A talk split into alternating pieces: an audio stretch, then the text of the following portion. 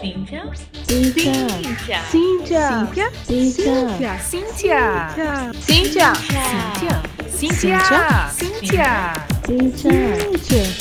Prazer, somos Cíntia.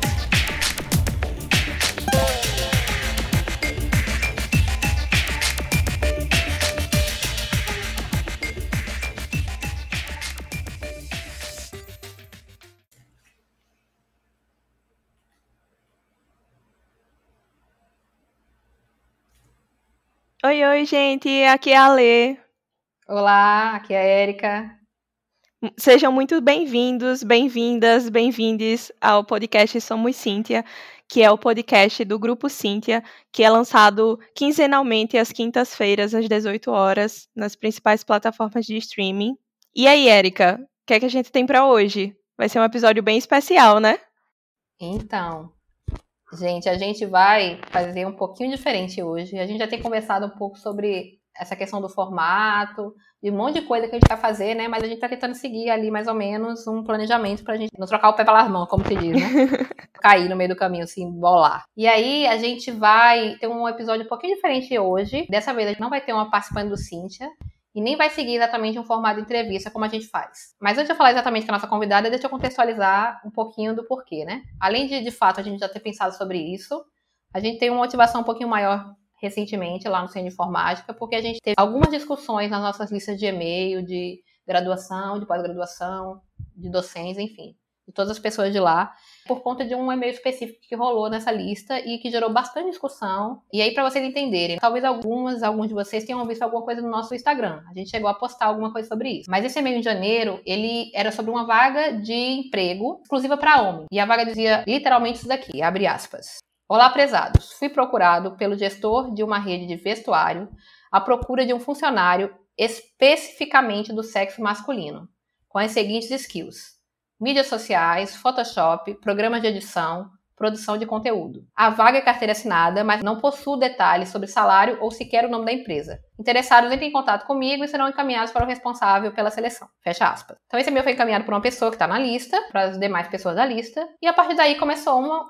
uma discussão de vários questionamentos, por exemplo, sobre esse ser um anúncio com conteúdo discriminatório, seguido com vários outros e-mails que diziam que não tinha problema nenhum nessa vaga, que era uma vaga normal, que tem vaga exclusiva para mulher também, porque não pode ter para homem, enfim foi uma coisa que durou bastante tempo. A gente chegou como grupo, né? O grupo Cintia chegou a fazer uma nota é, de repúdio para se posicionar sobre esses e-mails, e isso gerou mais um monte de discussão. Mas foi uma, uma coisa que deixou muito claro para todo mundo algo que algumas pessoas já sabiam e outras talvez não soubessem. Essa é uma discussão que a gente precisa ter. Discutir gênero dentro da tecnologia é algo que a gente faz aqui no Grupo Cintia, por exemplo, algo faz parte de pesquisas, de mestrados, doutorados, de, de TCCs de diversas pessoas. E ainda é muito latente a gente perceber que tem coisas que a gente considera que são muito básicas e que elas não estão superadas. E a gente já pensou em diversas ações para fazer relacionadas a isso com esse mote. Porque as discussões no e-mail, obviamente, discussões escritas, elas não são tão eficientes quanto discussões presenciais, por exemplo. Só que aí a quarentena chegou e meio que atrapalhou um pouquinho o nosso.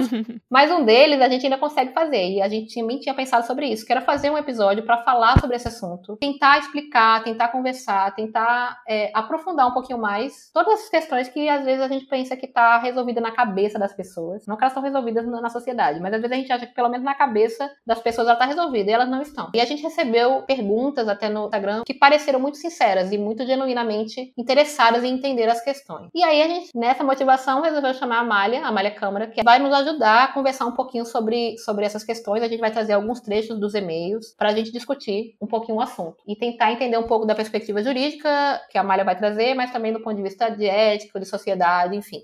E aí a Malha, ela vai se apresentar um pouquinho, mas a gente para falar ali aquela parte mais básica que vocês encontram no currículo Lattes dela. Ela possui graduação em Direito pela Universidade Católica, mestrado em Direito pela Universidade Federal de Pernambuco, doutorado em Direito pela Federal também de Pernambuco e doutorado em Ciência Política. Assim, gente, ela possui dois doutorados, né? Eu ainda tô chocada.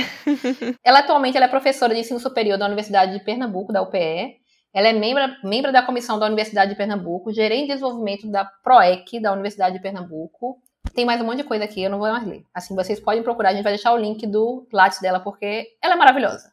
Assim, é, só esse é o quero resumo. dizer isso. É, o resumo é isso. Ela é maravilhosa. Tenho certeza que vocês vão ficar apaixonados, apaixonadas por ela e saibam que ela é bem acessível. Quando vocês quiserem conversar mais com ela, ela vai estar bem disposta, porque ela é uma pessoa que, de fato, é apaixonada pelo que ela faz e ela participa ativamente de um monte de coisa interessante, inclusive de direito relacionado com tecnologia. A gente pode chamar ela outra vez aqui para falar das pesquisas dela, que são também maravilhosas e tem a ver com o que a gente conversa aqui, que é tecnologia, tá? Gente, Ale, e aí? Empolgada, né? Tô empolgada. Com certeza, maravilhosa. Então, gente, confere aí a entrevista.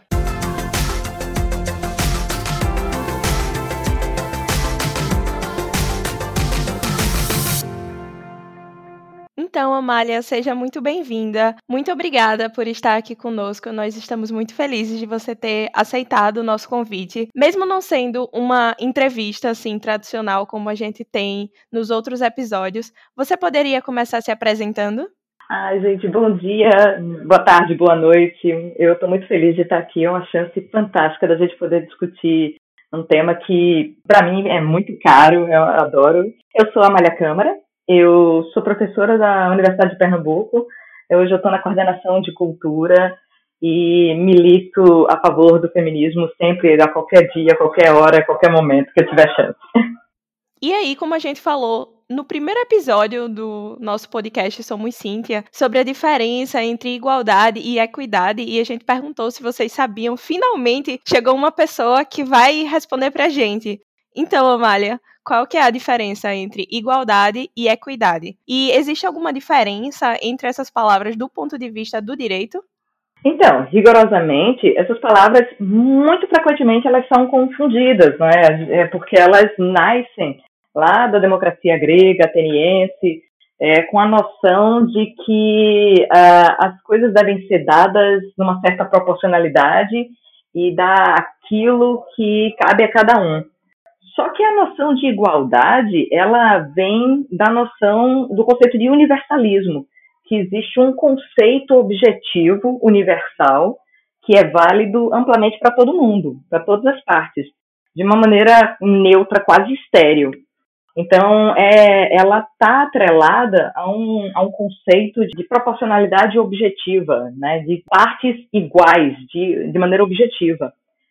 Só que a equidade, ela, a Aristóteles interpretava a equidade como a, a personificação da justiça, a justiça personificada, porque é a avaliação da igualdade no caso concreto. Então, não é um elemento objetivo em que dá uma resposta para qualquer sujeito ou qualquer agente.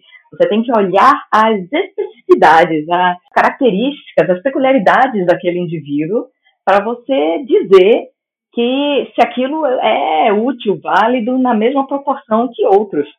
É, e, assim, nesse sentido, igualdade vem é, está mais próximo do, do termo isonomia que a gente usa em, em, em, direito, né, como princípio da isonomia, o princípio da igualdade que a gente encontra na nossa Constituição, que, que vem de iso, né, mesmo, igual, e nomos, que é norma, regra, lei.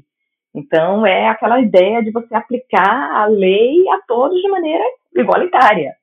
No entanto, se a gente fizer isso de maneira estéreo, neutra, sem avaliar contexto, timing, é, o sujeito em si, as suas peculiaridades, é, a gente pode incorrer em justiça concreta.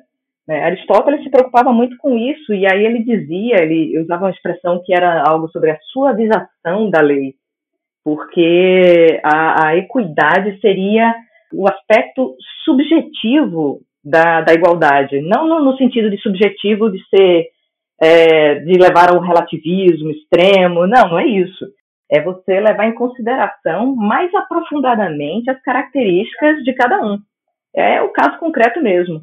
Tanto que em direito a gente usa a expressão equidade na, dentro da hermenêutica jurídica como uma forma de integração do direito, que é quando o, o juiz ele observa o caso concreto e ele avalia conforme os valores de justiça, de consequência, enfim, então é uma, uma avaliação, uma interpretação muito mais complexa, né? É isso. Ô, Amália, é, se eu entendi, do que eu até já tinha visto um pouco É, eu acho que tem um monte de imagenzinhas, figurinhas, às vezes, que tentam representar essa diferença, né, de igualdade e equidade. Tem uma que é mais famosinha, eu acho que é uns banquinhos com as pessoas em cima, né? E aí tem uns banquinhos que são tamanhos diferentes para pessoas de tamanho diferente. No fundo, a ideia é que todo mundo consiga ver o outro lado do muro, né? Não necessariamente que todo mundo tenha um banquinho. Porque às vezes você dá um banquinho pra uma pessoa muito pequena e ela não vai conseguir igual, né? O banquinho meu, da outra pessoa, das três pessoas de alturas diferentes. E se você der o banco igual, pode ser que uma das pessoas continue sem ver o outro lado do muro, que seria o objetivo daquela ação, né? Uhum. Tem outro que eu gosto, que eu acho que tem a ver, que é. Mas aí você me fale se, se tem a ver mesmo, que é aquele que é uma prova, que são vários bichos. E aí, assim, quem subir primeiro na árvore ganha. Só que aí tem uma cobra, aí tem um elefante, tem, um, tem uns bichos que não conseguem subir na árvore. Tem um pouco dessa ideia, assim, de que às vezes você tá dando a mesma coisa para todo mundo e acha que isso é, é igualdade, né? Assim, é o, é o legal, é o justo. Mas você não olhar para as pessoas individualmente, tentar os, entender os contextos, às vezes não vai resolver, né? Você simplesmente der a mesma coisa para todo mundo, por exemplo. É, pois é. E se a gente buscar um pouquinho mais desse, dessas imagens na internet, dessas memes, assim, tem várias evoluções dessa, dessa imagem, né? Essa imagem, ela na verdade, ela faz uma comparação entre igualdade e equidade. É justamente isso. Se a gente aplicar a lei a todos de maneira estéreo, sem avaliar as suas consequências, as suas origens, a fonte do direito, é, e os, os agentes é, receptores da, da lei, a gente pode estar realmente incorrendo em injustiça. É, a gente precisa entender qual é o espírito da lei, né, qual é a intenção da lei, onde é que a lei quer chegar com aquilo. Então, a, a, essa primeira imagem do banquinho para a pessoa ver por cima da, da, da, cerca, se existe alguma norma que, que diz a necessidade daquele banquinho, é porque ela quer gerar a possibilidade da pessoa subir e ver por cima da cerca. É, só que se você aplica a todo mundo isso e não está alcançando, a gente não está compreendendo o espírito da lei e, obviamente, a gente está sendo ineficiente em termos de direito. Né? A gente está sendo ineficiente. Só que aí, se você olhar na internet, eu recomendo todo mundo fazer essa busca, é muito interessante, nas discussões do que é melhor, se é igualdade, se é equidade, se isso é justo, se isso é injusto. Aí tem várias evoluções, uma delas, inclusive, é bem interessante, que tem a primeira, que é igualdade, todo mundo com banquinho igual e os mais altos conseguem ver, os mais baixos não conseguem. É, na, na segunda, é equidade, todo mundo com banquinhos proporcionais ao seu tamanho, o mais alto recebe um banquinho menor, o mais baixo recebe um banquinho maior, e todo mundo consegue ver na mesma perspectiva. E tem um terceiro que o pessoal fala, que é a pessoa de lado é, do, da cerca, é, sem cerca, e aí não é nem igualdade nem equidade, é liberdade. sem, sem limites. É, eu acho que eu já vi. Tem, e tem, tem vários, tem assim, na, na discussão de não, não só de tamanho, mais discussão de posições, para levantar outros critérios para dizer o quanto é suficiente a gente suavizar a lei, para usar a expressão aristotélica, né? Suavizar a lei para alcançar esses objetivos e o quão danosos são os, o, danoso, entre aspas, os efeitos colaterais, porque muitos se sentem injustiçados nessa pegada. Então, a internet é riquíssima se a gente for olhar uh, as memes e ver os comentários. Então, é interessante, porque é, um, é sintomático né, da demonstração do incômodo né, das pessoas, dessa quebra de paradigma, né? Bem, é bem interessante. Eu vou dar um exemplo de diferença de igualdade e equidade. Na, na luta do feminismo no mundo todo, teve vários casos muito interessantes, relatos de discussões que foram ao tribunal, por as cortes supremas de cada país. Né? E nos Estados Unidos, em particular, teve um caso que as mulheres estavam demandando, uma, um dos pleitos era a licença maternidade que não existia. E aí, um dos fundamentos de um dos votos era que se fosse dada a licença maternidade maior, se fosse dada em primeiro plano e maior para a mulher, a gente estaria sendo incorrendo em injustiça, porque todo mundo tinha que receber de maneira igual e isso afetaria o sistema, no, o trabalhador, eh, isso poderia comprometer a indústria, as empresas. Então, o, a expressão que aparecia no artigo da lei à época era uma coisa assim: as condições de licença de trabalho são dadas a todas as pessoas é, grávidas de maneira igualitária. Mas, ao que me consta, até a época, não existe a possibilidade ainda médica de homens engravidarem.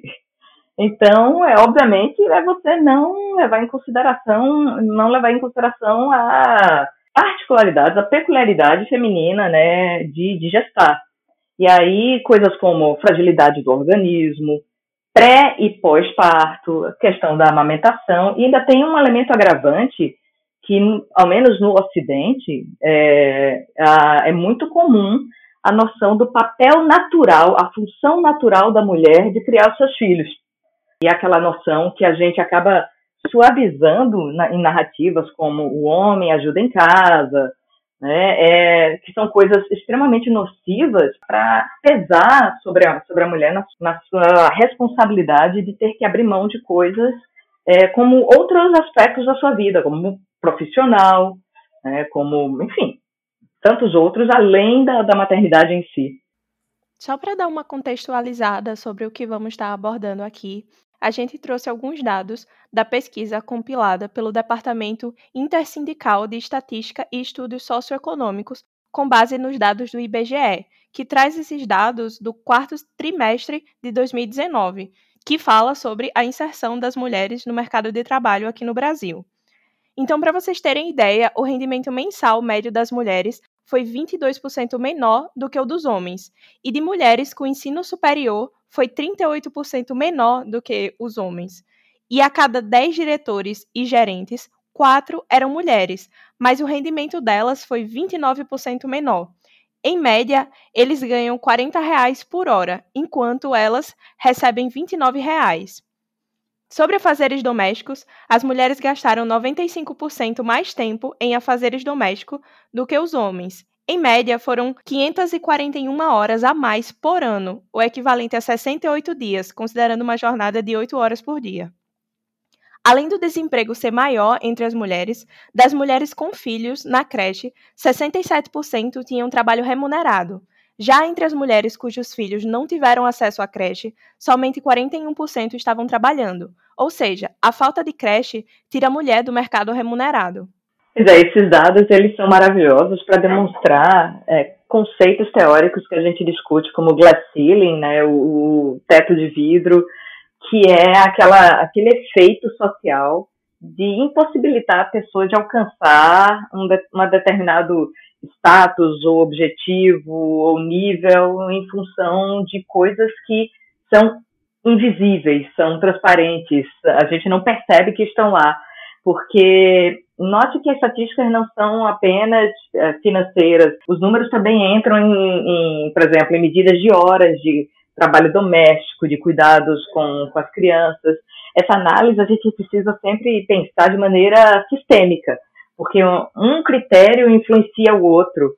Então, naturalmente, se a pessoa ela é demandada muito mais dentro de casa, socialmente, no trabalho, para fazer coisas que, é, entre aspas, é típico da sua, do, seu, do seu gênero, ela não vai ter tempo, energia e possibilidades e oportunidades de fazer, de, de competir nos mesmos termos de alguém que tem tempo livre, que tem, é, que tem outras possibilidades e oportunidades de realizar essas mesmas atividades.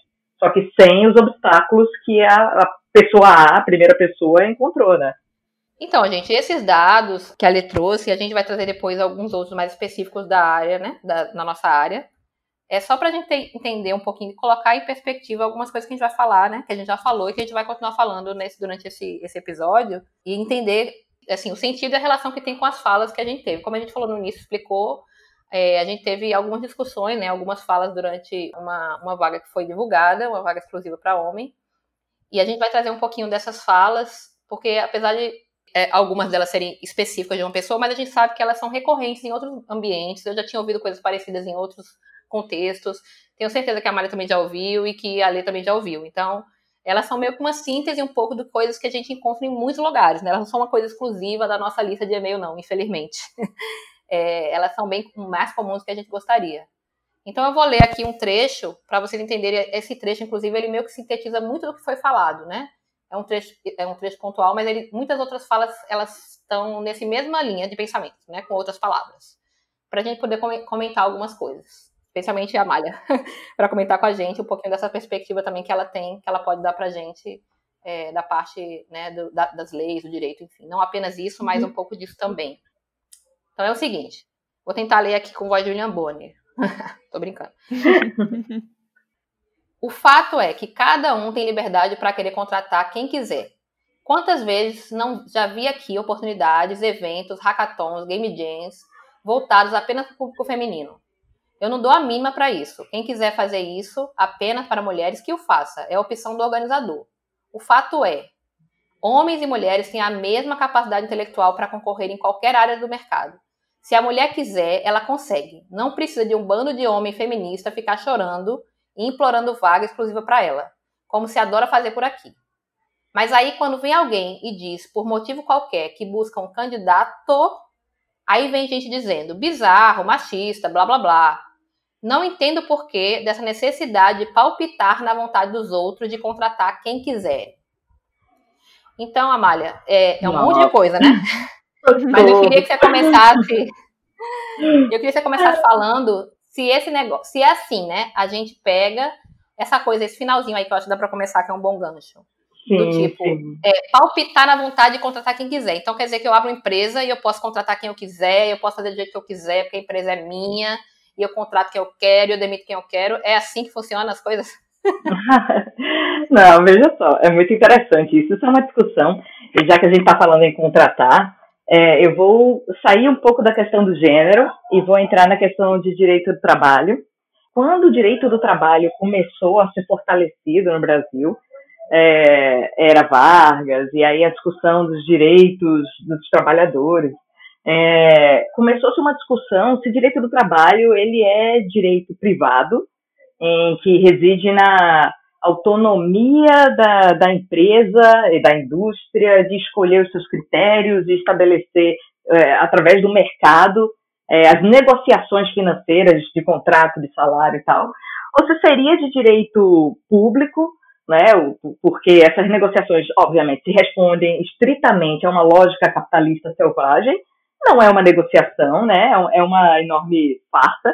Né? A gente tem alguém que precisa se alimentar e tem alguém que tem todo o controle do dinheiro. Dentro de uma lógica capitalista, qual é a, a margem de negociação que essa pessoa precisa traba é, trabalhar e se alimentar vai ter contra a empresa que tem que concentra o, o dinheiro, né?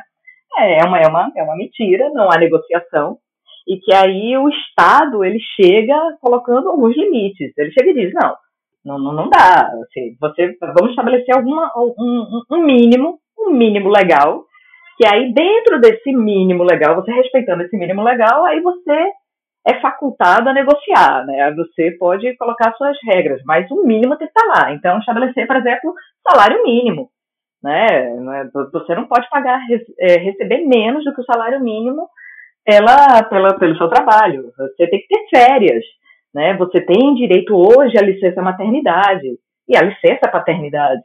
Né? Então, tem, tem uma série de, de direitos que foram conquistados nessa discussão se direito do trabalho seria tipicamente direito, é, direito privado, né, de ordem privada, né, que é, a, é, uma relação contratual estrita entre o empregador e o empregado. E seria direito público. Alguns autores defenderam por muito tempo que seria misto, né? Hoje está pacificado que, que seria mais ou menos pacificado que seria mais a ordem privada, mas essa foi uma conquista é, é, é, que não é absolutamente da ordem privada a se discutir isso porque tem um mínimo.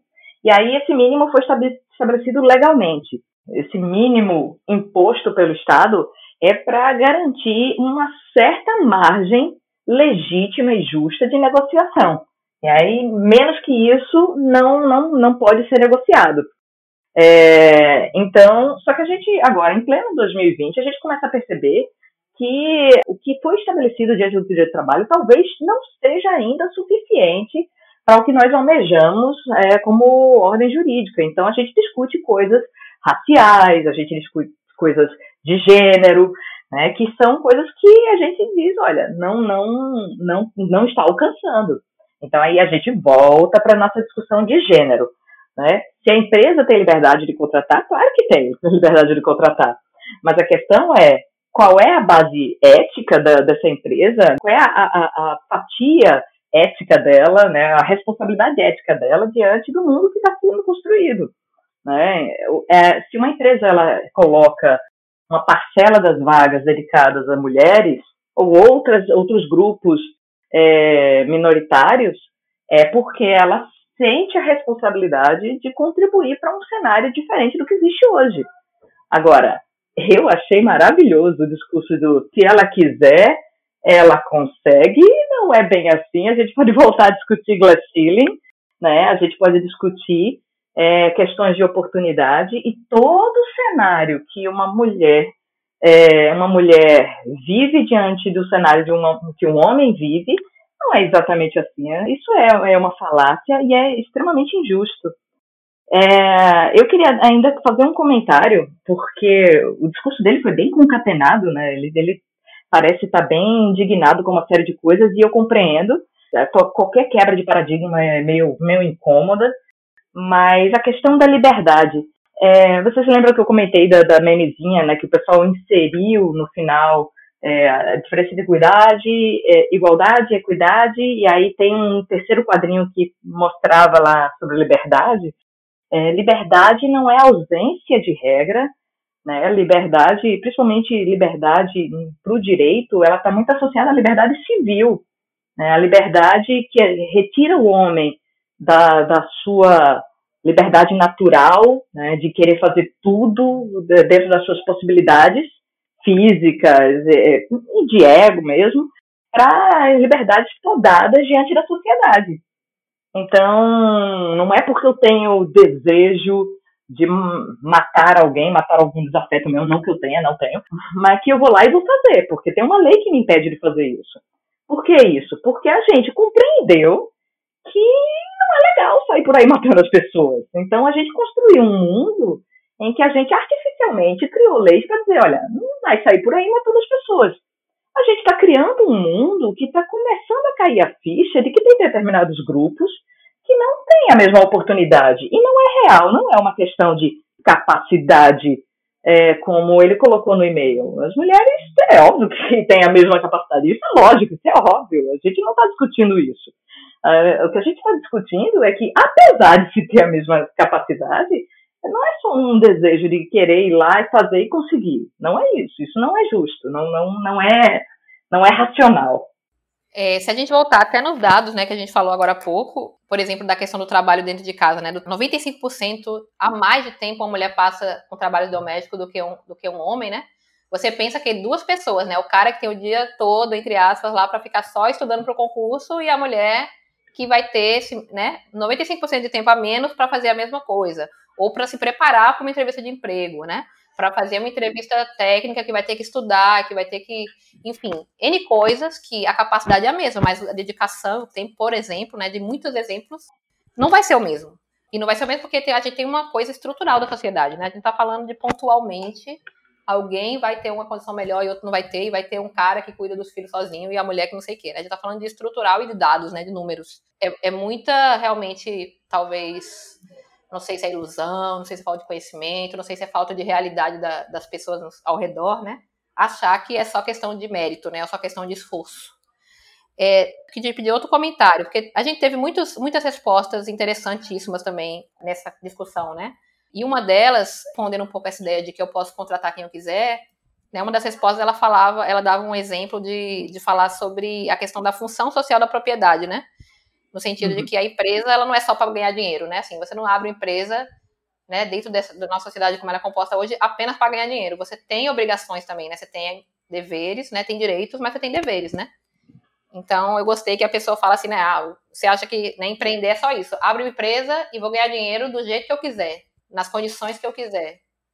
Então, acho que esse, isso ainda é uma ideia muito equivocada do pessoal, especialmente eu acho que do pessoal que que está com a palavra empreendedorismo muito na cabeça hoje em dia, porque está sendo muito falado, né, muito divulgado, incentivado, né, como se fosse só tenho uma ideia ótima, pego meu, né, minha ideia ótima, passo ali no plano de negócio e tal, e agora eu tenho uma empresa. Eu vi uma propaganda ontem que eu fiquei impressionada na, na Globo. Eu não, nem assisto TV quase nunca, mas nesses tempos de quarentena, né, a gente até TV uhum. assiste. Aí é, passou uma propaganda sobre empreendedorismo que eu fiquei assim, gente do céu, essa propaganda tá tão bonitinha, dava para eu ter usado nas minhas aulas é, na época que eu dava aula, que eu dava aula de empreendedorismo, porque eu acho que é do Senai, Senac, Senai, enfim.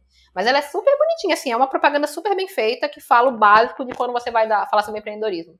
Tire sua ideia do papel, crie um plano de negócio, faça é, análise de concorrência, sei que lá, sei que lá. E aí as pessoas parecem que só focam nisso e acham que é só isso. Pronto, é isso. Só preciso fazer isso, faço, né? Faço melhores coisas, meus concorrentes, tal, tal, tal, e pronto. E não é, assim, né? Pois é, é muito interessante porque é, fazer uma empresa, é, naturalmente, empreender, é, você não necessariamente precisa estar focado no lucro, né? Inclusive, eu estava tendo uma discussão essa semana é, na, na, comissão de, de empreendedorismo da, da universidade, e assim, o pessoal estava discutindo a empresa júnior e tal. É, existem várias associações sem fins lucrativos que empreendem é, soluções sociais. E aí, e é uma empresa.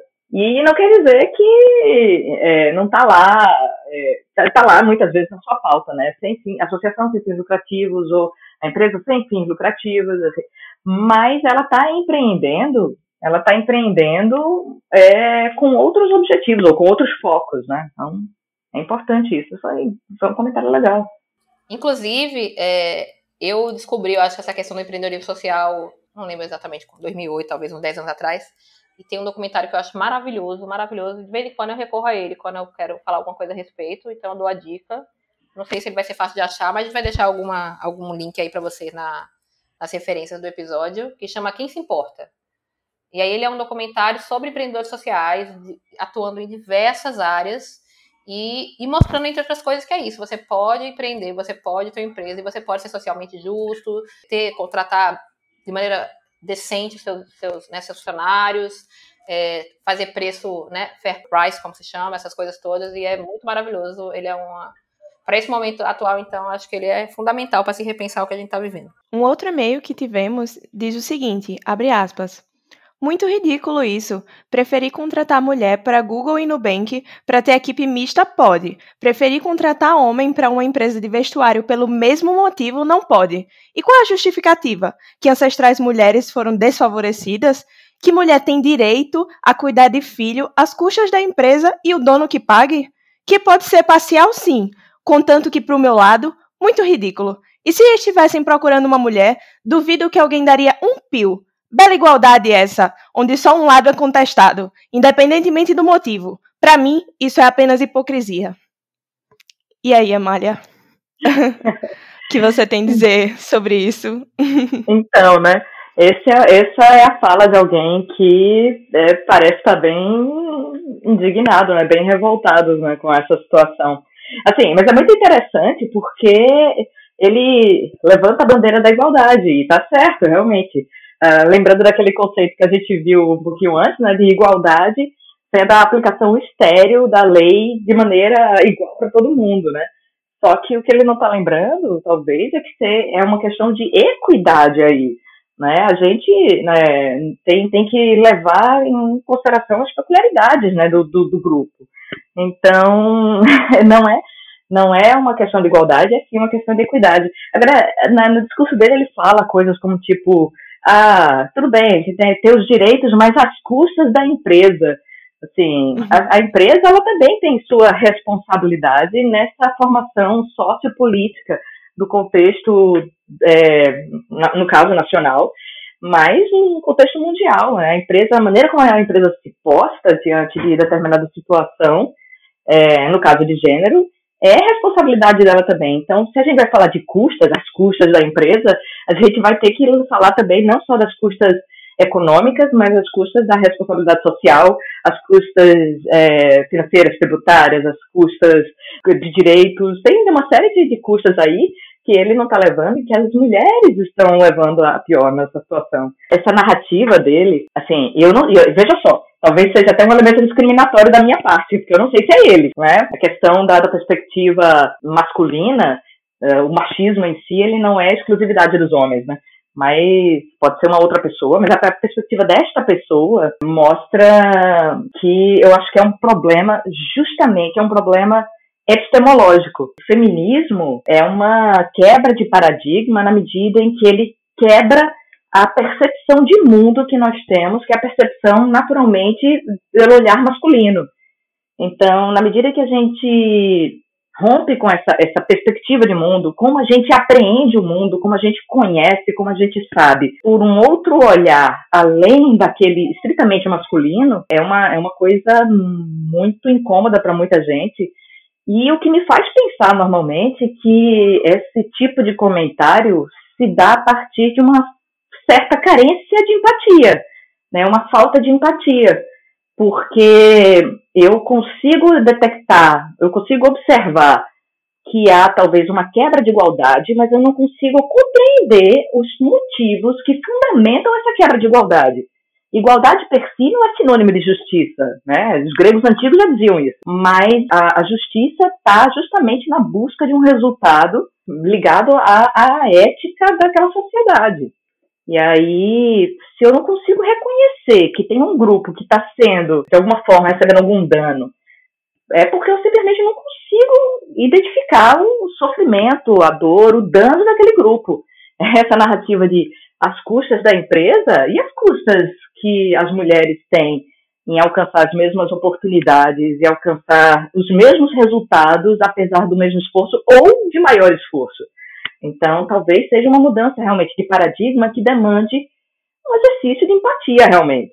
E você vê que tem uma coisa específica aí, né? Que nessa parte do cuidar das custas é cuidar do filho, né? Ainda tem esse fator, assim, como se cuidar de filho fosse coisa de mulher. E assim, a mulher vai ser beneficiada pela empresa por cuidar de filho. O homem não é beneficiado, porque o homem não é pai. Então, assim, se tem qualquer questão financeira envolvendo emprego, isso não vai beneficiar um homem, porque o homem não, não tem filho ele não é pai. Então são muitas, você percebe muitas, muita coisa intrínseca aí numa fala que parece pequena, né? Quanto você poderia passar tempo aí pensando nessas coisas foram faladas? É.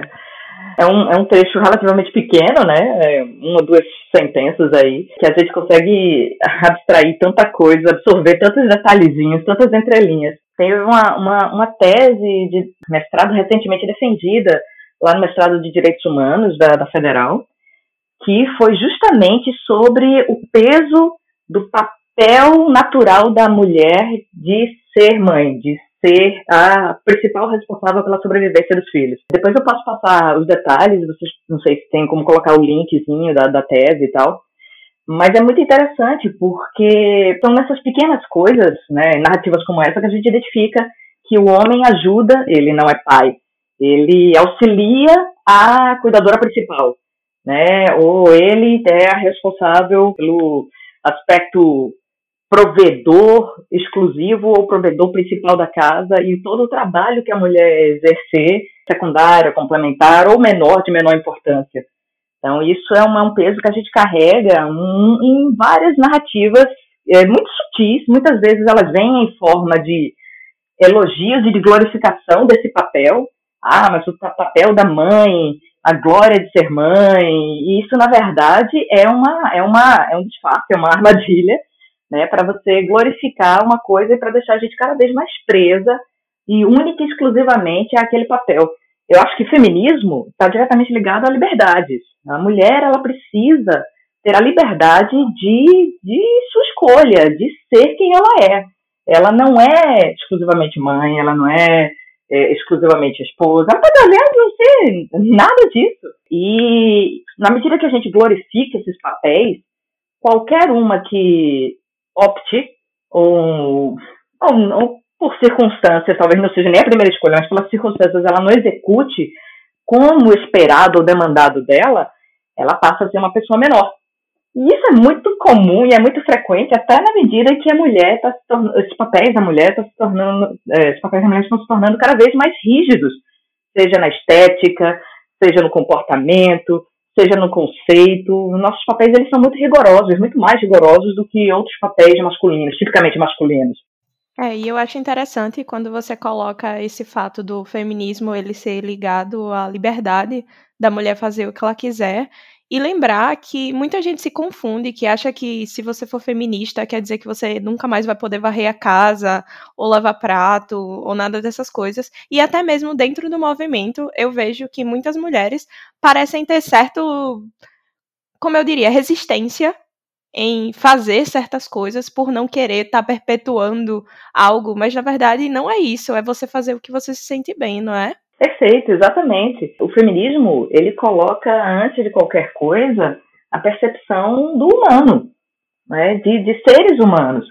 Agora, o, a briga do feminismo, a luta do feminismo, é para não redução desses seres humanos, de, do gênero feminino, a uma única categoria, a uma única caixinha, aquilo que deve ser respondido, ou o que é ser mulher. O que é ser mulher? Se a gente parar para perguntar a cada um é, que tem essa vivência, a gente vai ter uma pluralidade maravilhosa de respostas. Eu recentemente tive uma oportunidade de entrar numa discussão de um, de um colega que estava exaltando os trabalhos das colegas mulheres e falando de guerreiras, as, essas guerreiras, porque lutam, porque agora nesse período de isolamento estão em casa lavando prato, cuidando das crianças e ainda estão fazendo home office. e, e, aí eu parei assim, é, é, é, muito, é muito difícil lidar com o aspecto macro político e o micro político, né, assim, o aspecto da, da, da discussão do símbolo do que aquilo significa contra você fazer uma grosseria com um colega seu, né? E você dizer, olha, obrigada, assim, é, eu agradeço, mas assim, chamar chamar-nos de guerreiras, muitas vezes, glorificar justamente essa tarefa de é, a gente precisa fazer tudo isso dentro desse cenário que nos é demandado, que é típico, que é assim, esse é papel da mulher, a mulher tem que cuidar dos filhos, a mulher tem que lavar prata, a mulher tem que fazer o almoço, e ainda tem que fazer um home office. E aí eu fico pensando, guerreiros somos todos nós também. É, aqui em casa, meu marido, ele também, ele, ele cozinha, ele, enquanto eu tô fazendo uma coisa, ele tá fazendo outra, e ninguém chama ele de guerreiro, porque não, não percebem ele com essa, essa ação principal. Ele é, ele precisa fazer isso. Não, ele tá trabalhando. Se por acaso ele tá cuidando do, dos filhos, ah, não, ele tá ajudando.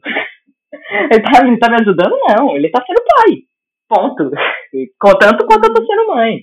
Então, essa glorificação é uma, é uma armadilha, no final das contas, às vezes, na maioria das vezes, não intencional, não, não de má fé, mas é simplesmente a repetição de um discurso, né, de naturalização dessas tarefas, que a gente tem que dar conta e é isso mesmo, porque afinal de contas, mãe só tem uma, né? É o que dizem por aí.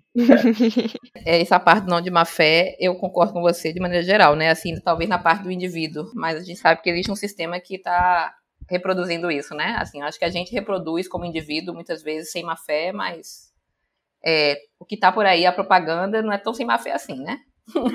É... Mas a gente pergunta outra coisa, Amália, comenta outra coisa. É, outra coisa dessa fala, da, da, parte dos ancestrais mulheres, né? A fala é assim, as ancestrais mulheres, por conta da. como se fosse uma coisa do passado. É interessante também essa percepção que as pessoas têm de que a gente teve problemas no passado e hoje está tudo ótimo e hoje está tudo maravilhoso. A gente sabe que não, a gente mostrou dados pouquíssimos de milhões de exemplos de números que a gente tem por aí. E uma coisa eu acho que reforça bastante esse conhecimento mesmo que a gente já tem, são as ações afirmativas, né? E aí talvez fosse interessante se pudesse falar um pouquinho sobre isso, porque, de novo, nessa fala na anterior, né, assim, algumas outras que aconteceram.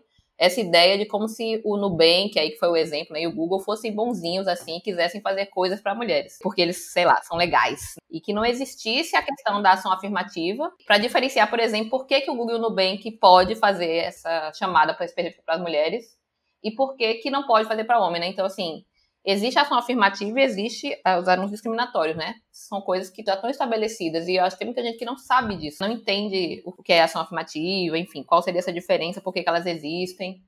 Uhum. É, então, a ação a, afirmativa, e, e numa vez, uma, uma das primeiras vezes, ainda no doutorado, eu estava discutindo as primeiras noções de ação afirmativa né, no, no Brasil, Alguém num evento chegou e disse, mas isso é discriminação. E um dos palestrantes disse, sim, sim, também conhecido como discriminação positiva. Por quê? Porque essa noção estéreo de aplicação direta da lei fere diretamente a noção de justiça social. Se a gente for fazer uma avaliação histórica do conceito de justiça, a cada período da, da humanidade a gente tem uma, uma forma de aplicação diferente da, da, da noção de justiça, do, da, do modelo ético em que informa o que é ou não é justo. Então, uma vez é, já foi ligado diretamente à aplicação direta da lei, outras vezes a ligar, ligados a, aos seus fundamentos principiológicos de, é, de moralidade, outros ligados estritamente às suas consequências. Hoje, na verdade, século XX, começa-se uma discussão sobre o conceito de justiça social, em que a gente está fazendo uma análise pelo perfil ético de que mundo, de que sociedade nós gostaríamos ter construída. Então, existem grupos minoritários que, na sua história, não tiveram acesso a uma série de direitos que são considerados normais, naturais, triviais até, né, na, na execução dos dias de hoje. E esses grupos, até hoje, precisam lutar por esses direitos. Se você for olhar o histórico do voto feminino, é uma coisa bastante recente, muito recente. Se você for olhar a questão da própria mobilidade urbana, por exemplo, para negros, é uma coisa também muito recente. Direitos de usar o transporte público é, livremente. Isso também, na América, é um negócio bastante recente. Se você for olhar na história da humanidade, a gente tem isso há, há um século. Então, se a gente tem essa construção normativa artificial de tão pouco tempo, a cultura se muda ainda mais lentamente. Então, muita gente introjetou isso porque é lei. Então, eu vou fazer, eu vou cumprir porque me é obrigado. Mas eu não concordo.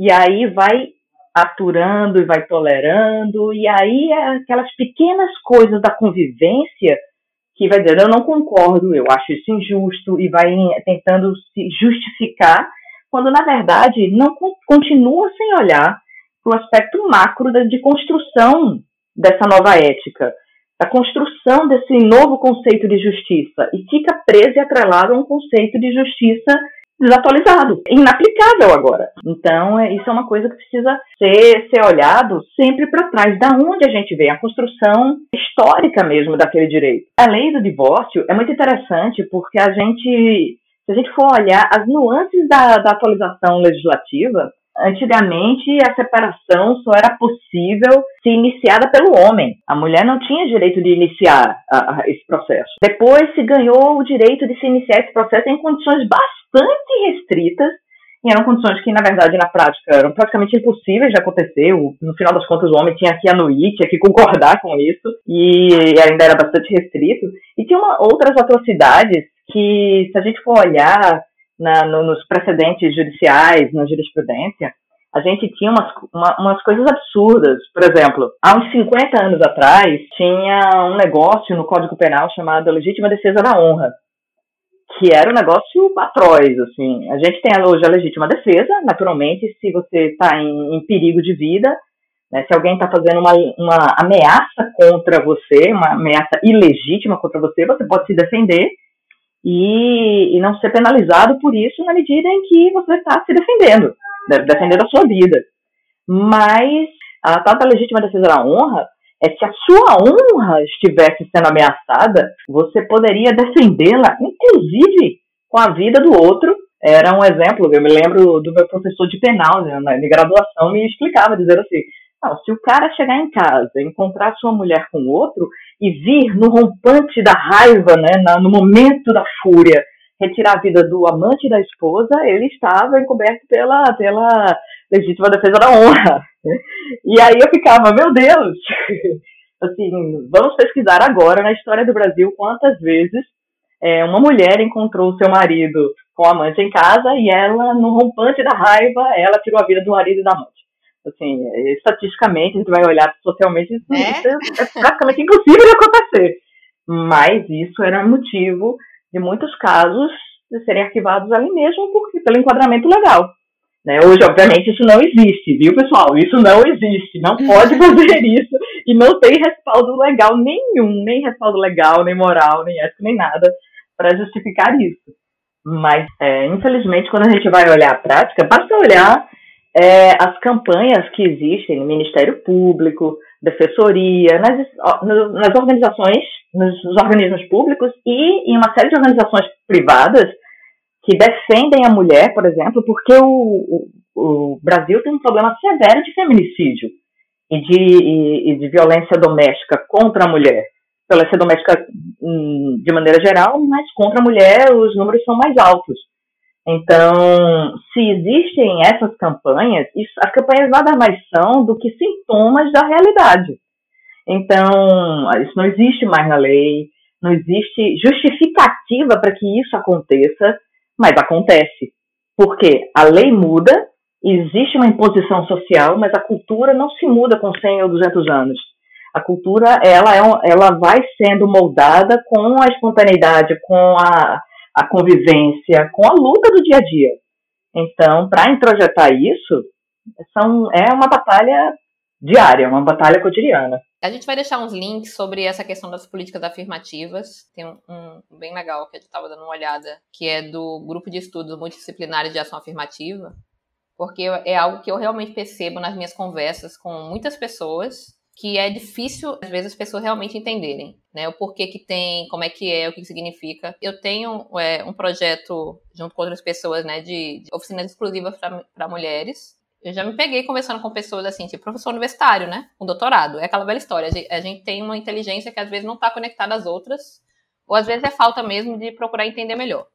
Mas da pessoa tá dizendo alguma coisa do tipo, como se fosse discriminação não aceitar a inscrição de homem na oficina que é exclusiva para mulheres, né? Ou seja, não, não entender o conceito de ação afirmativa. Eu acho que é algo muito importante eventualmente leva tempo mesmo. Talvez ali a gente possa fazer um episódio só sobre isso algum dia, né? Chamar mais pessoas. A gente tem tantos exemplos, né, de pessoas que a gente até conversou aqui no podcast que fazem esse tipo de ação. Então talvez valha algum dia a gente conversar mais, porque infelizmente eu achava que era mais. As pessoas entendiam melhor esse conceito, mas eu percebo que muita gente não entende ainda. Exato. E se você está ouvindo a gente agora e quer que a gente traga um episódio desse tipo para vocês, então, por favor, deixa nos comentários, manda mensagem pra gente, usa a hashtag Somos Cíntia, que a gente vai estar tá olhando, tá certo? Gente, então assim, é, para vocês entenderem, depois que rolou esses, esse exemplo que a gente trouxe, esses pequenos trechos, como a gente falou no início, eles meio que resumem vários outros comentários desse mesmo, que tinham essa mesma ideia, certo? Que passavam essas ideias básicas que a gente falou. E também tivemos diversos comentários falando coisas como o que a gente falou aqui também, certo? Não foi todo mundo achando que estava tudo lindo, não. e aí, acabou que a gente percebeu que, de fato, dentro de comentários que a gente teve na lista, teve alguns que foram um pouco mais desrespeitosos, vamos dizer assim, para dizer o mínimo, para a gente não entrar em detalhes demais, que não faz diferença aqui. E aí a gente achou importante, como grupo, como grupo Cintia, se posicionar sobre isso. Então a gente é, escreveu uma nota, né, uma nota de repúdio, explicando algumas coisas nessa nota e chamando um pouco vamos dizer assim, o bom senso das pessoas, né? Assim, para deixar claro que não é. Porque às vezes tem uma questão que é muito complicada, muito complexa cada vez mais, que é a questão dos dois lados, né? A gente já falou isso aqui no início do nosso podcast também. Tem coisa que não tem dois lados, não, né? A gente não tem isso de terra plana e não terra plana, e vamos discutir sobre isso, né? Tem coisa que não tem dois lados. Então, é, a gente quis se posicionar nesse sentido, que tem, tem algumas questões que são opinião, né? Pura opinião, e cada uma opinião, cada um tem a sua, mas não é uma questão de, de discussão, porque não faz sentido. E aí, depois dessa nota, novamente começaram diversos e-mails e os iniciais foram um pouco também, é, como é que posso dizer, mal educados, né? Então a gente também trouxe alguns, destacou alguns que fazem sentido para a gente conversar um pouco mais. E um deles era o seguinte, também teve mais de um nesse sentido, mas eles eram, dizia mais ou menos isso aqui. Desculpa, dizia exatamente isso aqui, entre aspas.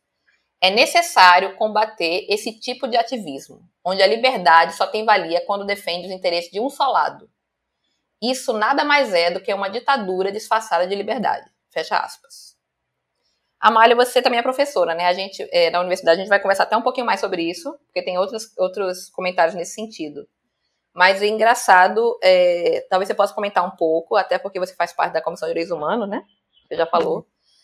É, por que, que é, as pessoas, sei lá, o que, que você acha? Porque as pessoas acham que o ativismo parece ser um palavrão, né? Essa ideia de quando você está é, lutando, defendendo causas que são importantes para todas as pessoas, as pessoas acham que você está impondo, que você está querendo só o seu lado. Enfim, comenta um pouquinho aí do que você acha sobre isso. Então, né? É, eu, eu, eu, gostaria, inclusive, a gente está entrando numa área bastante espinhosa, né? Eu queria deixar claro que assim, é, essa conversa que a gente está tendo é, reflete a, a, minha opinião, meus estudos, não é? Não necessariamente reflete, por exemplo, a opinião da universidade. Mas eu gostaria de dizer que eu tenho muito orgulho de, de estar numa instituição que a vivência que eu tive dentro dela foi de liberdade de, de pesquisa e de estudo nesse sentido. e de apoio dentro dos critérios e do, do método científico.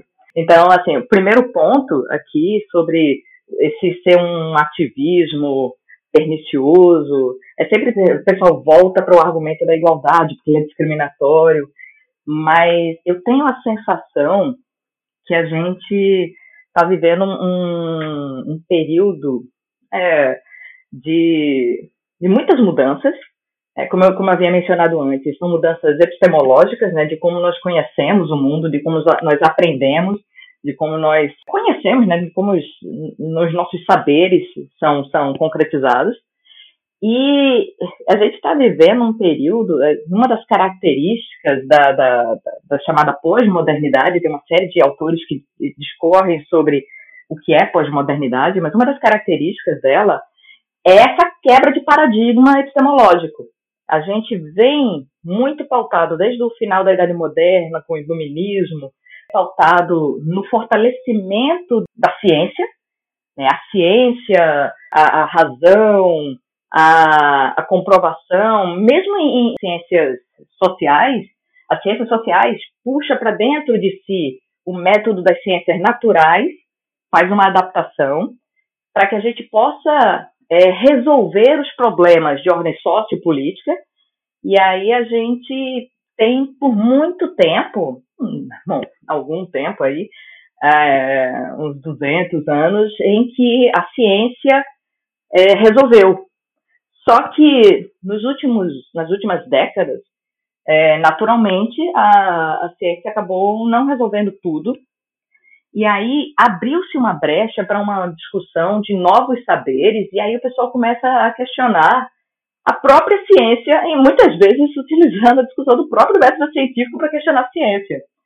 E aí há uma série de flexibilizações, coisas que, que para quem tem a convivência científica, tá dentro da academia, por exemplo, é chocante, coisas como discussão de terraplanismo, né, movimento anti-vax, essas coisas que não são chocantes, e que o pessoal chega e diz, ah, mas isso é discussão política, ela não tem como se pautar na, na ciência, e tá vendo, isso não resolve, isso aí é brecha para ideologias, isso aí é o pessoal, ah, esquerda, direita, enfim, não entrar nessa discussão, e aí, nessa discussão, acaba se esvaziando o conteúdo ético.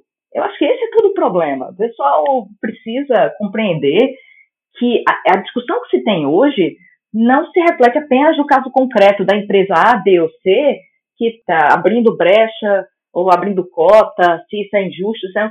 Não, isso aqui que a gente está fazendo hoje é a construção do mundo que a gente quer e quais são os paradigmas que a gente compreende o mundo. Então, é, é, esse é um cenário em que o pessoal, por exemplo, mistura métodos para criar verdades e aí chegar e fazer determinados relativismos e discutir coisas que não fazem muito sentido. Como, por exemplo, o, a, o ativismo de gênero discutindo, por exemplo, potencialidades em cima da capacidade feminina, ou da, do naturalismo feminino, e um retorno da, da, da fisiologia para discutir papéis sociais, que é um negócio, assim, escabroso nos dias de hoje, né? E aí, continuando nessa parte da universidade, também teve um outro e-mail que, e ignorem aí o meu cosplay dos personagens, mas é porque é a maneira que eu leio, é, que falou o seguinte, cadê o off-topic no título desse e-mail? Universidade ainda tem como prioridade educação, pesquisa e extensão. Amália, você ainda, como professora universitária, você acredita que a universidade não é o lugar de discutir a equidade de gênero? Que não é esse um assunto relacionado à educação, nem à pesquisa, nem à extensão? Olha, eu acho que enquanto a gente viver num Estado democrático de direito, universidade é lugar de se discutir tudo. É, é, a gente precisa usar o método científico, a gente precisa estar aberto às respostas, inclusive à negação das nossas hipóteses, mas a gente não pode, de jeito nenhum, estabelecer uma censura prévia do que pode ou não pode ser discutido na universidade. Isso é simplesmente absurdo. Isso.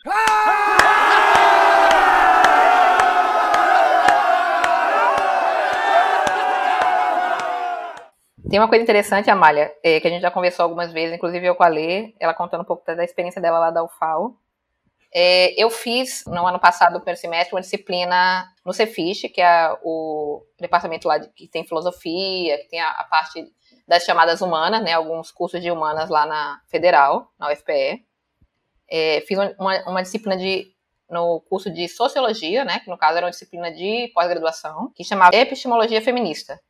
Porque eu achei que era importante eu buscar um pouco mais de base para minha pesquisa, né, minha pesquisa de doutorado. E duas coisas assim que eu queria comentar era, uma é que como eu aprendi coisas interessantíssimas. Inclusive, eu acho que é a primeira vez que eu vi a palavra epistemologia e prestei atenção e fui entender, né, o que, que significava. Pelo menos um pouquinho, porque é algo bem complexo e interessante, né. É, e muita coisa sobre ciência, né? É impressionante essa ideia que ainda existe de que ciência é algo só de, do, do teo, da teórica ciência dura, né? Do que, dos cursos uhum. de exatas, como se os, os outros cursos não, tiver, não fizessem ciência, né? Uhum. E o quanto é fundamental todos os tipos de ciência nesse sentido, né? Para dar, dar base a outra. As pessoas esquecem que a ciência veio da filosofia, é, uhum. E tem essa ideia ainda muito forte, especialmente pelo que a gente percebe nos cursos, né, nos cursos que são mais de exatas, de que, como se não fosse lugar na universidade ou dentro desses próprios cursos, de você discutir as coisas, de você pensar, como se você só fosse discutir números, só fosse discutir né, dados de, de pesquisa quantificada. O quanto eu não aprendi nessa disciplina, né? vendo só um pouquinho do, do quantidade de coisa maravilhosa que tem para aprender e o quanto não podia ajudar se a gente fosse mais unido né, em termos de cursos e de, de, de mesmo. Alguém, inclusive, nesses e-mails, fez esse comentário que eu super acho fundamental. Eu pensei muito sobre isso quando eu terminei essa disciplina. A gente devia fazer mais disciplina de outros cursos, né? Então, a gente está tá em ciência da computação, está lá dentro do SIM, a gente devia ter no nosso currículo mesmo disciplinas é, de humanas. Porque, especialmente nessa questão da ética, a gente não está discutindo é, ética na tecnologia, é uma coisa absurda. Assim, a gente até está discutindo lá. No nosso grupo de pesquisa, especialmente, que eu ali participo, a gente tem um professor que ele até fez uma disciplina esse semestre passado. É, tentando puxar essa discussão de ética. Mas isso é fundamental, né? Dentro de tudo, especialmente dentro da tecnologia, a gente não está discutindo, e quando começa a discutir alguma coisa relacionada à ética, relacionada à, à questão de direitos humanos, as pessoas vêm com essa ideia de que não é o lugar de discutir. É muito interessante. É, assim, para não dizer triste. Mas tem mais, viu? Tem mais. Ainda nesses, nesses e-mails, né? Já meio que em resposta. Mas eu posso, eu posso fazer só um comentário em cima desse, desse pode, sobre ciência. Assim, porque é, o que é que vai acontecer? Eu já já já estou acostumada com isso, eu consigo fazer uma previsão. A partir do momento que a gente chega e diz que a, a universidade é o espaço livre para o debate científico, a, e que a gente pode discutir tudo, né? É, é claro que essa é uma ênfase ativista. Mas eu tenho certeza que vai aparecer um monte de gente fazendo um monte de, de propostas de pesquisa absurdas é, violentas, agressivas e que, obviamente, ferem a moralidade e a ética para dizer, ah, então a gente pode fazer isso, não pode? Eu tenho certeza, porque é, um dos argumentos, Schopenhauer entende bem, disso, para você deslegitimar o argumento do outro é você levar ao extremo do ridículo. É, então, eu, eu, como sempre, tudo ser a defensora do, do caminho do meio, da, é óbvio que a gente vai ter a liberdade de, de discutir, inclusive se essa pauta ela é, é possível dentro das limitações científicas, né? Então, quando a gente fala nas questões epistemológicas, e que eu, eu sempre eu defendo que o feminismo ele deve ser uma coisa é, que perpassa o ensino, a pesquisa e a extensão por causa do olhar, é o filtro que a gente aplica, é para justamente evitar coisas como essa, uma dúvida, por exemplo, do comentário anterior, que chega e diz, olha, mas aí ah, essa, esses direitos eles vão cair nas costas do empregador. Isso aí é às custas da empresa. É justamente para evitar esse filtro, é justamente para evitar esse, essa falta de percepção de ganhos no outro sentido. Em vez de você sempre olhar pela perspectiva é, tóxica de um ativismo nocivo, você pode olhar e dizer isso gera oportunidades, tantas outras oportunidades de ganho coletivo, não é ganho de determinado grupo, é de ganho coletivo, do social como um todo. E aí, nesse sentido, eu gostaria, inclusive, de bater palmas para o Centro de Informática da Federal, que, ao meu ver, é um centro que consegue integrar muito bem a pesquisa em ensino e extensão pelos filtros mais livres que a gente pode vivenciar dentro da academia. A gente consegue ver, por exemplo, em, em disciplinas, vocês têm uma disciplina, é, se não me engano, em informática e sociedade, que eu já tive a oportunidade de, de participar. E, assim, é muito interessante a gente levar a discussão ética para dentro do, das hard sciences, né? na, a perspectiva ética é, para dentro da forma de conhecer tecnológica. E aí, é uma coisa que a gente sempre diz é, numa discussão, antes de você pensar na, na tecnologia a ser desenvolvida, é pensar dentro do contexto para quem, para quê, como e as consequências dela. Porque não é, não é só porque você pode fazer que deve ser feito. Porque senão existe uma série de, de coisas, naturalmente, que a gente vai levar a extremo e que a gente tem método para isso, que a gente tem como desenvolver isso, mas será que é esse tipo de formação social que a gente quer para nós? Essa é a discussão que a gente precisa, precisa trazer à tona, né? É, mas podem apostar, assim, a gente vai ter, a partir do momento em que esse podcast for ao ar, esse episódio for ao ar, vai ter um monte, vai chover e-mail, vai chover repostos dizendo propostas de pesquisas absurdas que ferem, que ferem a ética, que ferem é, a dignidade humana, para levar ao extremo, né, o, e levar ao ridículo o argumento de que a gente tem liberdade de discutir, sim, questões de gênero dentro da academia. Pois é, né? É, é, a tal da liberdade de expressão e aquela outra coisa que é outra discussão, assim, que renderia horas e horas de, de episódio, né? A gente tem uma lista gigante, né? A lei de coisas que a gente pode falar interessante. A gente precisa é, trazer mais gente que consiga conversar com a gente. Mas vamos lá, deixa eu falar um outro trecho. Acho que esse é o último trecho que a gente separou dos e-mails. Não é isso? É. Depois a gente vai entrar em outras, em outras questões que aí é meio para fechar um pouco, acho que a gente conversou. São dois trechos, tá? Que são interligados. Então, abre aspas. Uma das respostas foi simplesmente o seguinte: Quando vai ser o Game Jam dos Boys? Fecha aspas. E a outra, é, e a outra, o outro comentário que eu vou fazer é um pouco para já meio que responder, não é responder, mas é para comentar em cima dessa resposta, que eu não lembro se foi exatamente uma resposta em cima desse comentário. E aí, para quem não sabe, volta lá no episódio de Cacau, que é o segundo, para ouvir um pouquinho sobre, sobre essa pesquisa de jogos e mulheres. Cláudia Ferraz, né, Cacau, tem uma, tem uma tese de mestrado falando sobre Game Jam para mulheres, então vale a pena ouvir lá os episódios e ver as pesquisas que já foram feitas sobre isso. Então existe realmente uma necessidade, já foi identificada, de ter esses eventos exclusivos para mulheres. E assim, né, a Game Jam dos boys, a gente pode responder que elas acontecem todo dia, né? Todo dia tem Game Jam dos boys. Mas assim, para as pessoas entenderem melhor um pouco de novo, né? A gente tem dados, mas a gente pode falar também de experiências. Eu acho que experiências, é, elas são, quando elas não são isoladas, elas são muito boas para exemplificar. E uma dessas respostas, é, que era um pouco em cima de alguma questão como, por que, que a gente está discutindo isso, né? Por que, que está discutindo isso nesse e-mail e tal? Importa discutir gênero, importa discutir esses assuntos aqui na lista de e-mails. A resposta de uma estudante mulher, tá, gente? É importante agora dizer o gênero por conta da resposta para ela fazer mais sentido. Ela respondeu o seguinte, abre aspas. Importa porque eu já escutei dentro do lab que mulher é ruim em computação, porque arruma demais o cabelo e não se concentra como deveria. Importa porque eu já escutei que mulher até consegue programar, mas é lenta. Importa porque um professor já perguntou para mim, que era a única mulher na sala no momento, se poderia fazer uma piada machista. Eu disse que não, e mesmo assim ele fez, e todos riram, e eu me senti extremamente desamparada e humilhada importa por tudo isso. Então, por favor, reconheçam que ser mulher, infelizmente, ainda importa. Nós também queremos que não importe mais, e é por isso que lutamos. E aí, antes de eu deixar a Malha falar. Ah, eu acho é... que aí merece um monte de palminhas, gente. Maravilhosa.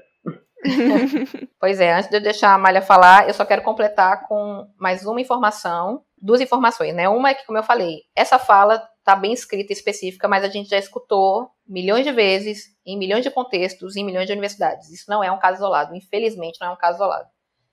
E os dados, de novo, trazendo dados agora um pouco mais específicos de computação. É, trazer para vocês os dados da edição 2019 do estudo do retrato de desigualdade de gênero em tecnologia, que é feito por um site chamado Revelo. É um relatório que, analisou 212 mil candidatos, candidatas e 27 mil ofertas feitas na, pela empre, por empresa nessa plataforma, tá? É, uma, é um site que, que com anúncio de, de vagas para TI. Então, esse relatório, minha gente, quem tiver interesse, assim, realmente de entender melhor as coisas e discutir mais e, enfim, ter mais dados, é muito interessante, tá? Eu só estou trazendo os números porque a gente não teria tempo de falar do relatório aqui inteiro. Mas ele traz vários, é, várias conclusões e como é que chegou nas conclusões. Então, é muito bom para você pensar e entender melhor. Mas eu quero destacar as principais, né, os principais números que eles trouxeram. Na carreira de desenvolvimento, tá? Na carreira de quando você pega vagas exclusivas de desenvolvimento, de programação em geral, a gente tem 87% dos candidatos homens e só 13% mulheres quando vão se inscrever nessas vagas. Então tem vaga de desenvolvimento, tem vaga de design, gerente projeto, enfim. E aí você vê que as, os homens se candidatam 87%, né? É, 87% desses candidatos são homens e só 3 mulheres. Uma outra coisa que eles analisaram foi a questão das entrevistas, né? Então, eles fizeram análise de, por exemplo, representatividade dos candidatos de tecnologia, se ela for 50-50. Então, vamos dizer, no caso a gente tem 87 para 3, mas vamos dizer que fosse 50-50. Na hora que eles vão ser entrevistados, os recrutadores têm 16% maior propensão de convidar um candidato que seja homem, tá? Quando você olha o currículo do homem e da mulher, se for igual, o recrutador, seja homem ou mulher, vai é, contratar o homem. E desenvolvedoras elas vão receber propostas salariais em média 15% menor do que seus colegas homens. Isso aqui é um resumo muito bom de um monte de estudo. A gente pode deixar muitos links, mas para não, não ficar complexo, a gente deixa esse. E a gente pode deixando outros.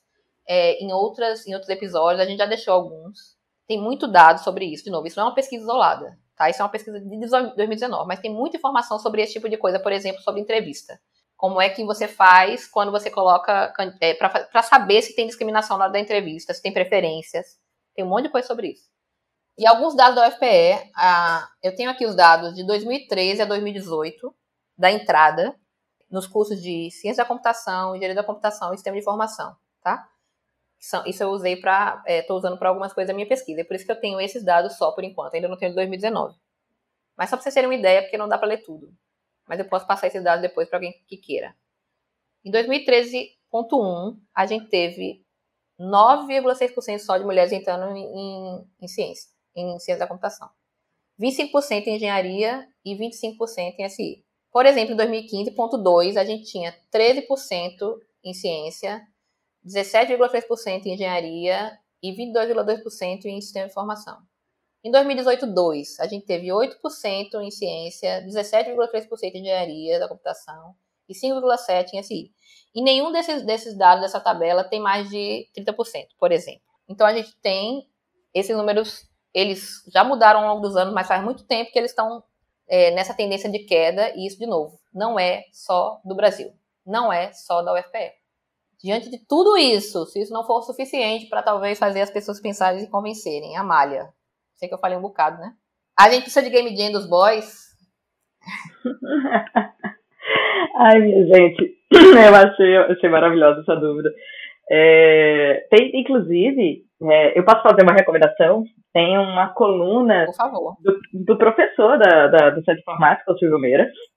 É, ele foi professor do Centro de Informática. Ele é, tem uma coluna chamada Bits na Noite. Faz algum tempo, já faz um, são muitos episódios passados. Tem um, um episódio que ele fala especificamente da realidade do Centro de Informática da época é, que ele ingressou lá, né, no início da carreira dele. E que essa realidade, é, com percentuais tão baixos das mulheres, era bem diferente antigamente. Essa realidade parece que vem se agravando. Mas ele faz, inclusive, uma proposta para dar uma olhada na, nas poucas mulheres que hoje estão lá sobre o impacto delas. É, são pesquisadoras com impacto internacional e tal. Isso é muito interessante. Não é, não é só uma análise quantitativa, mas tem que ser feita também uma análise qualitativa para a gente investigar essa questão de acesso e a questão de oportunidades e ver o que é que está acontecendo para esses números estarem dançando desse jeito. Aí, assim, eu acho muito interessante. De repente, até aí, é uma proposta de pesquisa para fazer a avaliação né, desse cenário se o gênero é uma variável relevante né, para a questão do acesso ao ensino superior. Eu acho perfeitamente válido. Mas se rola aí uma Game Jam dos boys, é, eu posso responder com uma história minha? Eu tenho uma. Há uns anos atrás, alguns anos atrás, a gente tinha um, um, coletivo que era pautado num projeto de extensão da, lá da, da universidade chamado Por Voz. Né? Um trocadilho, né? Por Voz com S, por Voz com Z, que era justamente para dar voz às meninas, dar voz, é, para empoderar, para ter espaços, porque ensino, pesquisa e extensão, muitas vezes a gente precisa se fiscalizar, se monitorar, para não ter sempre esse olhar masculino, né? A gente olhar para a realidade feminina e não conseguir enxergar as dores, a, o sofrimento, e que é minimizado ou, ou diminuído em função do ah, não, mas essa foi só uma brincadeirinha, ou foi um elogio, ou foi, e na verdade é tudo muito mascarado, são pequenas violências, são microviolências mascaradas nos mais diversos formatos, né? As mais justificativas, é uma piada, é um, é elogio, é uma cantada, que na verdade elas são microviolências. Então a gente fez esse projeto de extensão, que hoje tomou corpo, cresceu, não está mais dentro da universidade, ele hoje é uma associação sem fins lucrativos, está fora da universidade, que bom que o Por Voz cresceu o suficiente para tomar é, espaços além da academia, mas na época, a gente, dentre muitas, muitos métodos que a gente aplicava, numa das ações que é típicas da, da, da rotina do Por Voz, eram reuniões que eram espaços de fala das mulheres, em que os homens eram convidados a assistir, eles poderiam assistir, mas a gente pedia que aquele fosse um espaço de voz delas, para que elas pudessem falar da sua realidade, da sua experiência, das suas dores, para que a gente pudesse colocar na perspectiva feminina e que os homens que fossem, que tivessem interesse de assistir, fossem como ouvintes. Nesse momento, uma pessoa, ele ficou muito indignado com essa metodologia. A gente tinha várias metodologias, eh, vários métodos, né, de diferenciações, inclusive de participação ativa dos homens e tal, mas esse momento específico das reuniões de relato feminino, a gente pedia para que os homens não falassem. Ele ficou tão indignado com isso que ah, ele se exaltou, falou alto, botou o dedo na minha cara e disse assim: Isso é absurdo, isso é discriminatório. Eu vou fazer, você faz o seu por voz, eu vou fazer o meu por nós. E aí eu fiquei olhando assim para a cara dele. Aí ele disse: Eu vou fazer isso porque você está retirando o espaço de fala dos homens. Aí eu falei, olha, você pode fazer, agora perceba que o espaço de fala dos homens é todo dia. É, é, é o padrão, é, é a essência. No momento em que a gente acorda até o momento que a gente dorme, é o paradigma essencial. A, o espaço de fala da da, das, das mulheres, o feminino, é a exceção. Então, o que eu estou tentando fazer é abrir, é forçar um pouco mais essa brecha. Agora, você quer disputar, a gente vai disputar, não tem problema. Mas foi um auê tão grande, assim, isso mobilizou, chamou ainda mais atenção para a causa. Né? E no final das contas, o Por Nós, que era o espaço de voz masculino, acabou nem rolando, que bom. mas, é, mas é justamente isso que a gente, a gente tenta mostrar que a, a, disputa pelo espaço, é, ninguém quer perder, perder espaço, ninguém quer perder poder, ninguém quer perder, mas é essa quebra de paradigma que a gente precisa fazer. Não é uma perda, é um ganho de todos.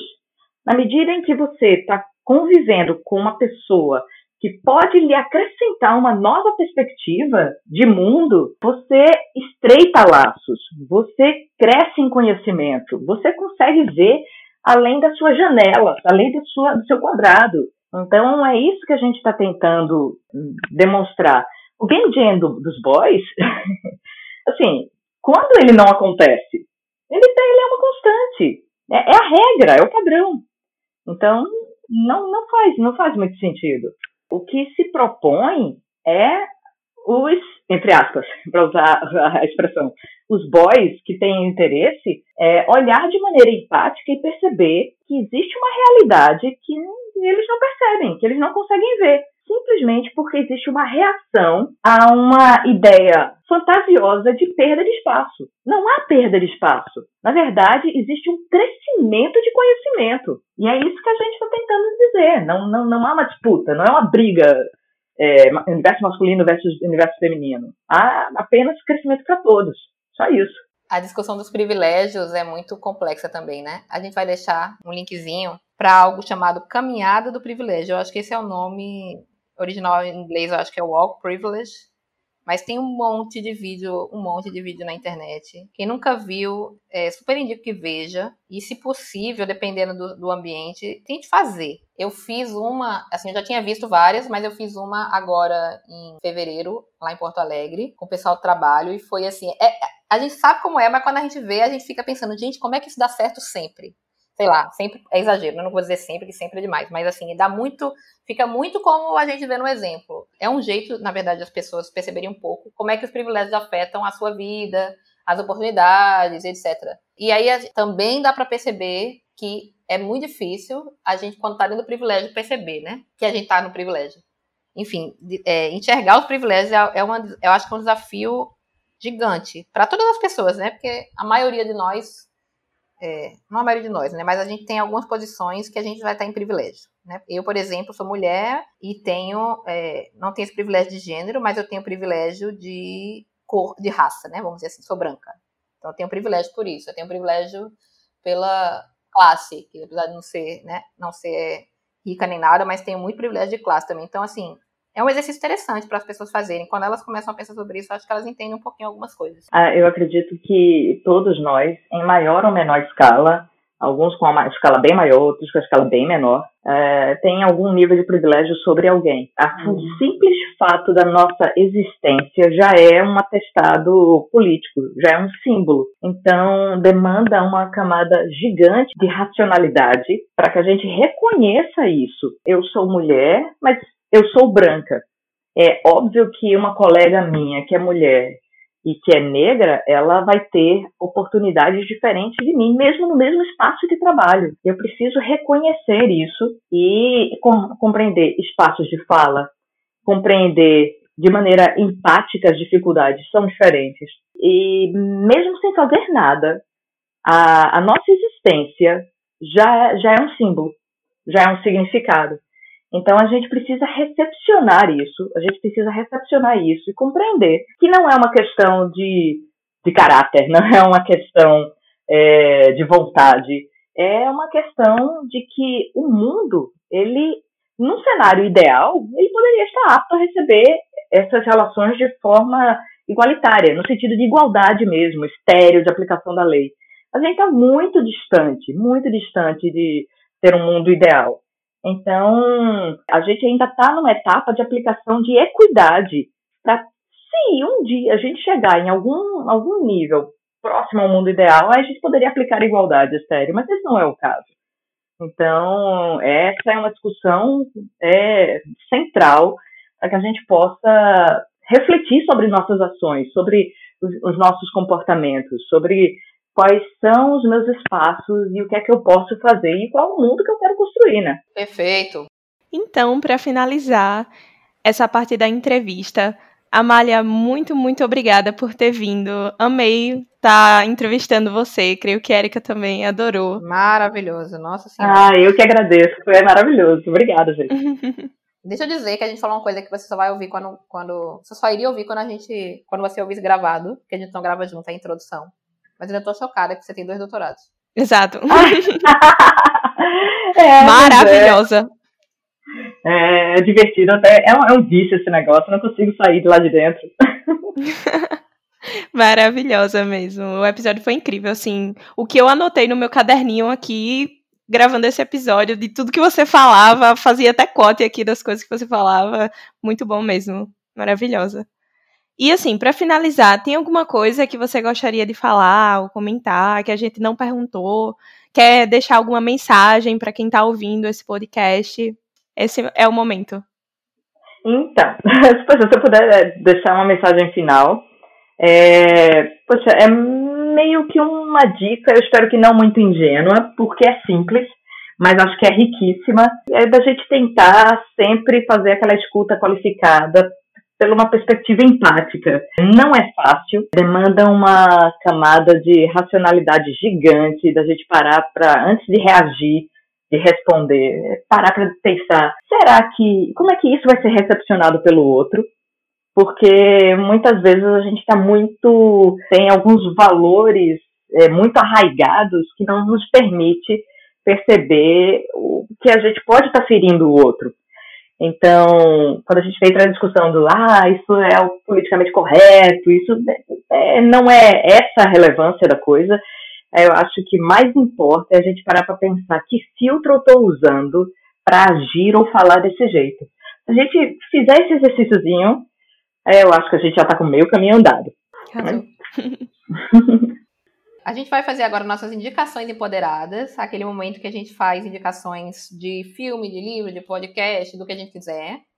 Eu vou fazer a minha primeira, a gente também convida sempre quem está conosco para fazer uma indicação, duas, três. A minha vai ser um podcast que chama Tricô de Paz. É, para vocês verem como eu gosto de podcast, né? Nem sou pai, nem mãe, mas enfim, eu adoro Tricô de Paz. É, são os caras que falam sobre paternidade. Eu gosto muito de ouvir essa visão é, da paternidade deles. E eles têm episódio de um monte de coisa que eu acho interessante e importante. E eles fizeram um recente que foi sobre mulheres na ciência.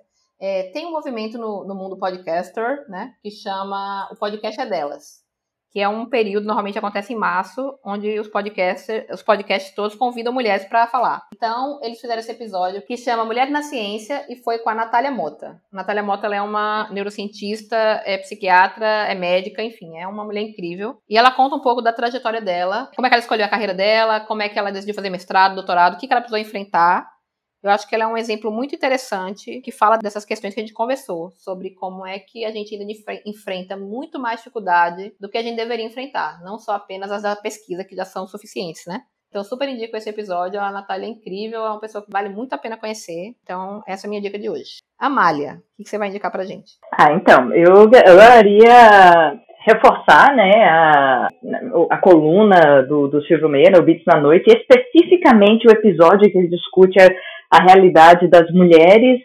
na, na computação, né, não, na, nas hard sciences de maneira geral, que ele traz a prática também, dá o, o exemplo do próprio centro de informática, eu acho o episódio muito legal. Eu havia mencionado na nossa conversa também uma figura passada, né? Duas, três dicas, sugestões? Pode, quanto você quiser. Tem um, a, a, dissertação de mestrado da, da Priscila Viegas Barreto de Oliveira, que defendeu agora, em, no iníciozinho de, de 2020, dissertação de mestrado por uma ética do cuidado, as relações entre gênero, direitos humanos e licença paternidade, porque ela traz essa noção da função social, da função natural do cuidado pela mãe, e aí ela leva em consideração o exercício da paternidade interrelacionado à ética do cuidado como parte importante nessa luta do cuidado das crias, dessa divisão das tarefas. Acho maravilhosa essa dissertação, foi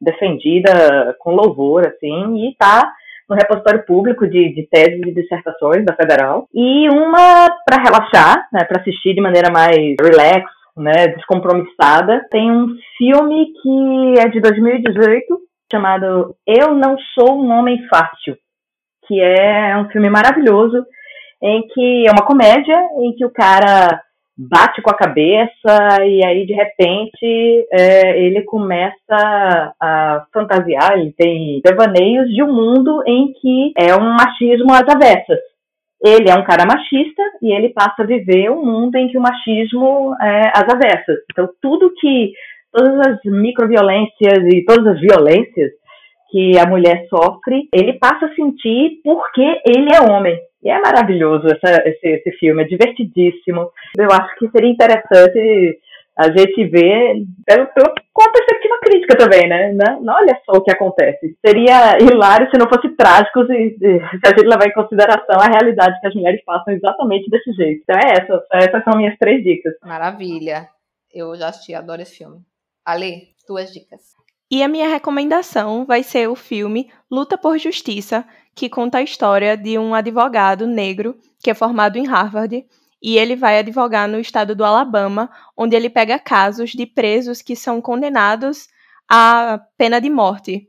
E é muito interessante porque ele aborda diversas questões que ainda são complicadas hoje em dia nos Estados Unidos e no mundo todo, de condenação de negros, sem ter um, um julgamento legal, sem ter apuração de provas direito. E é muito interessante esse filme. É muito chocante ele. Muito bom. Então fica a recomendação desse filme.